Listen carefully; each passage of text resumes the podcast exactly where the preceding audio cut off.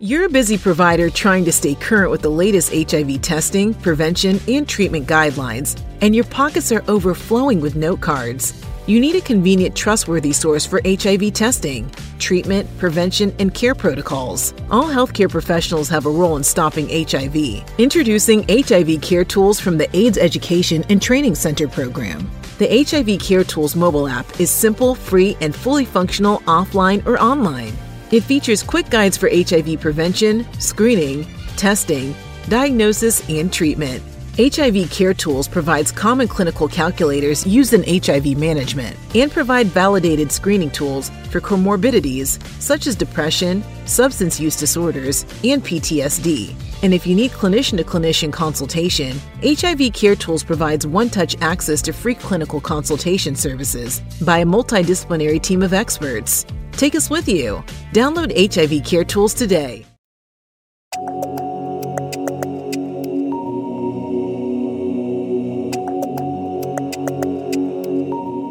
Welcome to NECA in the Know, a podcast for healthcare providers in the H I V field. I'm Mariana Breitman. Today, we're sitting down with John Faragon to talk a little more about Paxlovid, a drug used to treat COVID nineteen. Thanks so much for being here, John. Yeah, thanks so much uh, again, Mariana, for having me here today. We're going to I think we're just going to revisit this whole Paxlovid story. There's some more stuff, I think, that we need to kind of iron out than what we covered the last time. So let's talk about that. So, John, let's break down what exactly Paxlovid is for folks. Yeah. So this, um, you know, we reviewed this last time, and I, I don't even know if it had the generic name. We reviewed it pretty early um, when this first came out, uh, when some of the first data came out. Anyway, so Paxlovid's a brand name, all right? So there's obviously there's brand and generic names for all the drugs, and um, there's two oral medications that are used for um, used for COVID. The, really, the the one drug, the ritonavir, isn't really doing much for for for SARS-CoV two, but the uh, the generic for Paxlovid that's really doing the the work is is a drug called nirmatrelvir. So that's again another tongue twister, right? It's like all the, it's like all the M A Bs, right? We we have to learn new, new it's like a new language here. Um, but this is SARS-CoV two. It's a main protease inhibitor, which is um, known as the Mpro or the uh, the three C L pro, and it's also in some uh, in some circles called the N S P five protease. And those are just basically um, enzymes that are in the that are within the the structure of the SARS-CoV two virus that can be inhibited to block its replication. All right, so that that uh, nirmatrelvir is is combined with another drug, an old H I V drug called ritonavir. And I say old, it's it's was was you know we, we still use it once in a while for treatment experienced patients, maybe, but for the most part, most people aren't, aren't on ritonavir unless it, you know they're using it as a booster, right? No one's really on it for treatment anymore. It's it's really just for a booster. So it's basically used to increase levels of uh, other H I V meds. And in this setting, you're actually increasing the, the levels of the nirmatrelvir. So that's how this is this is actually actually working. So the problem with ritonavir is that really there's a lot of big drug interactions that you have to worry about. And now that the, the E U A label is kind of out and there's some information in there, it's much more much more helpful. So the E U A was was was released in late December of uh, twenty twenty-one. So uh, in December of last year, the F D A authorized this for mild to moderate COVID nineteen. Adults and pediatric patients, as long as they're over twelve and at least forty kilograms. Um, so that's roughly like, you know, eighty to eighty-five pounds, roughly. So if you're thinking about pounds instead of kilograms, um, and it's got to be for people who are at high risk for progression to severe COVID nineteen. So where this is not authorized is in hospitalized patients due to severe COVID uh, or critical COVID nineteen. It's also not to be used for pre-exposure prophylaxis. So there is a drug, we haven't reviewed it yet, but we'll review in, a, um, in the next couple of weeks, probably Evusheld, which is another which is another monoclonal antibody you can use for prevention, but it should not be used for, for more than five days. The point here I want to make here is that if somebody's on the medication and they do get happen, happen to get hospitalized, you can, it's up to the provider if they want to continue the Paxlovid or discontinue it. There is kind of that that that language in the label for that option. But for people who are in the hospital, you wouldn't start this typically in the hospital, wouldn't be something you would do. And it's not authorized for that by the E U A. I know we talked a lot about the studies, you know, involved in Paxlovid in the previous episode regarding this medication, but can you talk a little bit about some of the basics, so to speak, of how this is prescribed?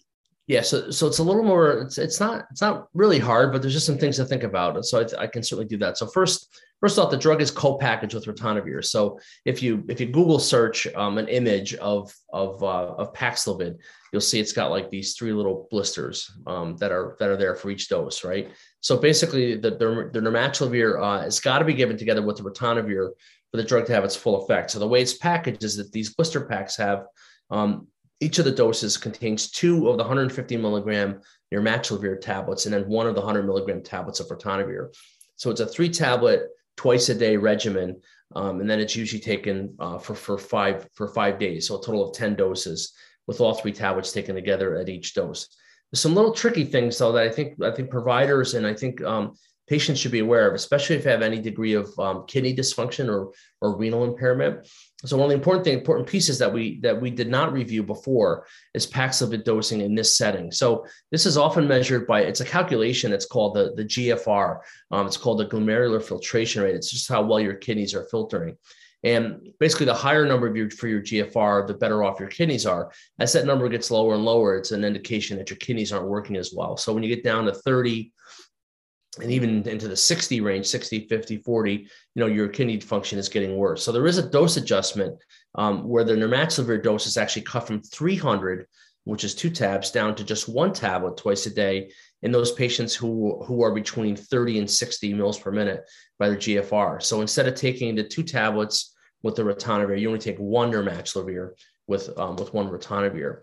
So each of those one hundred fifty milligram doses needs to still be taken with that ritonavir in order to maintain that, that booster, but again, for five days. So you would leave basically, you would leave one of the nirmatrelvir tab- tablets in, in each of the blister packs out um, if doing this. It, interestingly enough, if your creatinine clearance is less than thirty, for those who, or for those who, who have severe hepatic impairment, so the liver function, that's bad as well, Paxlovid's actually not even recommended. So you got to be really cautious about who you're prescribing this for.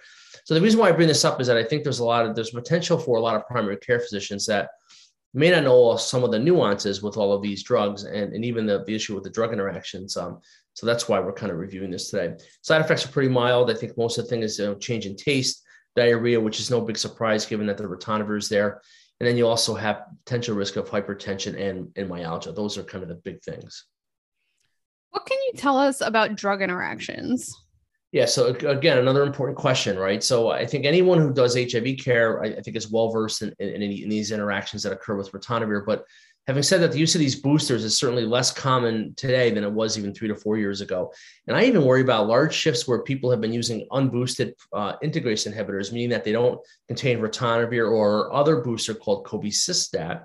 The question is, is that our even the, some of the newer providers for H I V, they may not be as savvy with some of the older boosted drugs and some of the drug interactions. Now, hopefully they, they are, but there might be people who may be inexperienced with this. So just be very, very careful if you do prescribe Paxlovid. Um, I know it's only five days of therapy, but even the management of statins and some of our new anticoagulants, um, anticonvulsants, psychotropic drugs in particular, some of our second generation uh, atypical antipsychotics who, you know, um, who are often, are often comp, you know, on, patients, especially with H I V, are often on those medications, uh, are all going to require some additional thought, I guess, if you use this med. So let's start with the kind of the contraindicated medications. These are the ones that are listed in the label that you really should absolutely avoid at all costs. And, and there's basically ten classes with some different drugs, and I'll just go over some of them. And again, it's not going to be an all-inclusive list, so I encourage you to use some of the interaction checkers, but these are the big ones. Um, the alpha one blockers, the one that's in there is alfuz, alfuzosin. Um, that's one you want to be careful of. Some of the analgesic drugs we don't really see. This is pethidine, paroxicam, and propoxyphene. We usually don't use those in the United States. You almost never see them.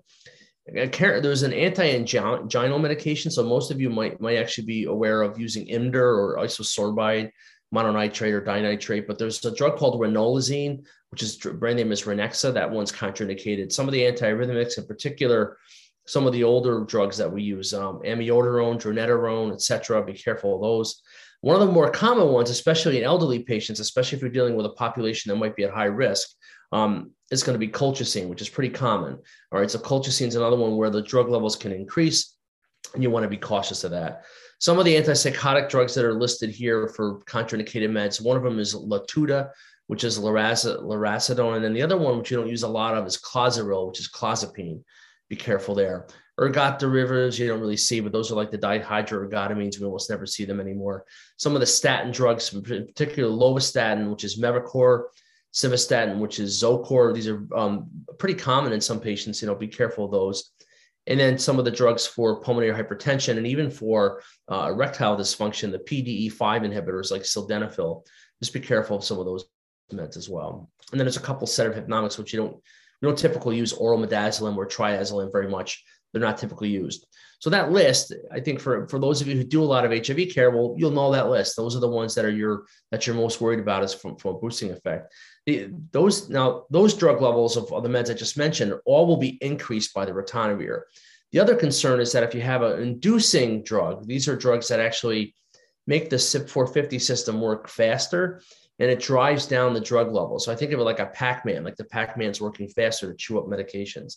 So the drug levels actually go down, and that can actually happen too. And some of the common ones that we worry about that you should avoid, carbamazepine, which is Tegretol, phenobarbital, phenytoin. These are older drugs we don't see a lot of, but rifampin is also sometimes used in some infections. So sometimes you see it in T B as well. And then Saint John's wort, and there's some other cancer drugs too. So again, not an all-inclusive drug list, but these are the ones I think that are that are contraindicated, that that are that are major ones. And the next section will cover, cover some other ones too that I think are important. So John, this is great for providers to know, but as you mentioned, these are just the ones that are contraindicated. Are there others? Yeah, so this is the problem with drug interactions, right? So you have a list that are contraindicated that are absolute no-nos based on the labeling. And again, sometimes you, you're stuck with having to use them and you have to make a decision. But um, there's a whole bunch of other drugs that are that are issues with drug interactions. And there's a nice table um, in the E U A material, it's, it's table one, that has um, some of these meds. So I just encourage it, again, read the label. And if you want, just print out the E U A, that's helpful. And there's also, I'll give you some, some, uh, some, Uh, some apps at the end that, that you can actually use, but some just some examples. So besides Lova and simvastatin, we have other statins. What if somebody's on Lipitor or atorvastatin, for example? When that's dosed with ritonavir, you really can't use more than twenty milligrams a day. So if you have somebody who's on eighty milligrams a day, they have a lot of comorbidities, and you want to use Paxlovid, you're going to have to do something with the statin, and you're going to have to cut the dose way back. And some people actually may, you may even actually hold the medication. And there is some guidance in the E U A labeling on what, on what to do. Another one that comes up a lot is apixaban. So this is used for, for atrial fibrillation, um, for, for anticoagulation, instead of using Coumadin, which requires a lot of monitoring. A lot of people are on this drug called apixaban or rivaroxaban. That's another one. Rivaroxaban is a no-no, but apixaban, you know, usually at high at, at five milligrams B I D, with most patients are on, you'd have to cut it back in half if they're on one of these one of these ritonavir-containing regimens. So again, this is going to be a little bit complex. Like, what do you, you know? Do you, do you do you cut the dose? Do you give it once a day? Do you cut it in half? Then you have to write another script for just for like five days of therapy. Do you do that? So I think it's going to be really kind of complex in how providers are going to manage this. But again, I think the most important thing is that the if somebody's really at high risk for progression to COVID, we know that Paxlovid has some very good data, close to ninety percent reductions in hospitalization and death. So it really does work well. Psych meds are going to be a problem. I'll give you one example. Seroquel, which is quetiapine, can actually be increased by fivefold with somebody on ritonavir. So what does a provider do with somebody who's on that? Do they hold their quetiapine? So then you run the risk of, if they're using it for psych reasons, psychiatric care, they may actually not have enough drug if you stop it altogether. But on the other hand, if you add ritonavir and you have a fivefold elevation, they could really be sedated, overly sedated for a couple of days. So again, how people, how this is going to affect everybody, I think is really hard. I think, you know, I think co- contacting, you know, a, a, an experienced clinical pharmacist, I think is helpful. Um, and again, when I say clinical pharmacist, anybody, who, you know, any pharmacist who has, you know, uh, a, a license should understand some of these drug interactions and what to do. But I, I, what I, when I say clinical pharmacist, I mean someone who has more experience in kind of managing uh, patient care issues like this. Uh, H I V meds, I think, you know, for the most part, I don't think you're going to change anybody's antiretrovirals during this five-day period. If they're on a booster already, just, just keep them on the Paxlovid, have them take the booster as well. Don't make any changes. Uh, once you've inhibited that enzyme by giving more drug, you're probably not going to inhibit it anymore. More likely, you're just going to potentially have some additional side effects. But again, there's very, it's very sparse uh, on the recommendations on what, on what to do here. John, this all sounds quite complicated. So where can providers get help if they have questions about, you know, prescribing Paxlovid? Yeah, so so it's a great question, Mariana, and this is something that we, you know, we we struggle with a lot in trying to figure out what the best references are. But I think the good, uh, you know, good pharmacists first and drug interactions can be helpful. Uh, the E U A, that that table one is very, very helpful. But again, it doesn't give you a lot of answers on what to do. So I think what I would do is, um, you know, you could print that out and have it at your desk if you're going to be using Paxlovid. Right now, the supply is very, very limited. Um, there was only very limited doses were offered to um, um, out, out to people in the United States. I think that supply chain will will increase over time. But again, to what degree, you know, I can't predict. I, you know, the best statement that we heard today from one of our one of our favorite speakers today, um, you know, uh, people are trying to predict what's going to happen tomorrow with COVID, and you just can't predict. And and I think it's really a great, great point. And what's going to happen with drug supply, who knows, right? Um, and then you also have the Liverpool site, which again, many of you may use this for H I V-drug interactions, H C V drug interactions dot org. Those are some of the H I V hep C ones. There's actually a COVID nineteen drug interactions dot org, which also can be helpful and is a great resource.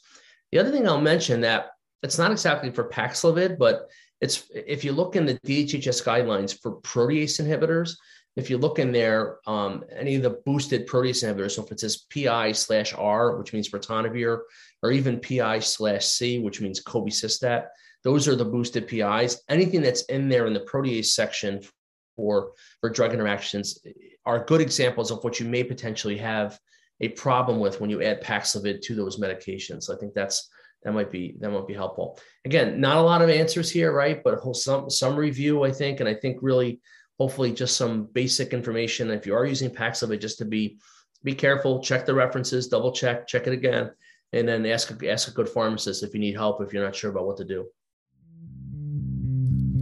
John, thanks so much for joining us and giving us this breakdown of Paxlovid and telling providers everything they need to know in order to safely prescribe this new medication that could really be a game changer in the COVID nineteen pandemic. We really hope you learned something new today. To learn more about NECA A A T C's work and our role in ending the H I V epidemic, visit us at w w w dot neca a t c dot org. If you have questions or comments about anything we covered today, or if you have suggestions for topics you'd like to hear us talk about, don't hesitate to email us at podcast at neca a t c dot org. That's P O D C A S T at N E C A A T C dot org. Stay safe, and we'll see you on Thursday for our next episode of NECA in the Know.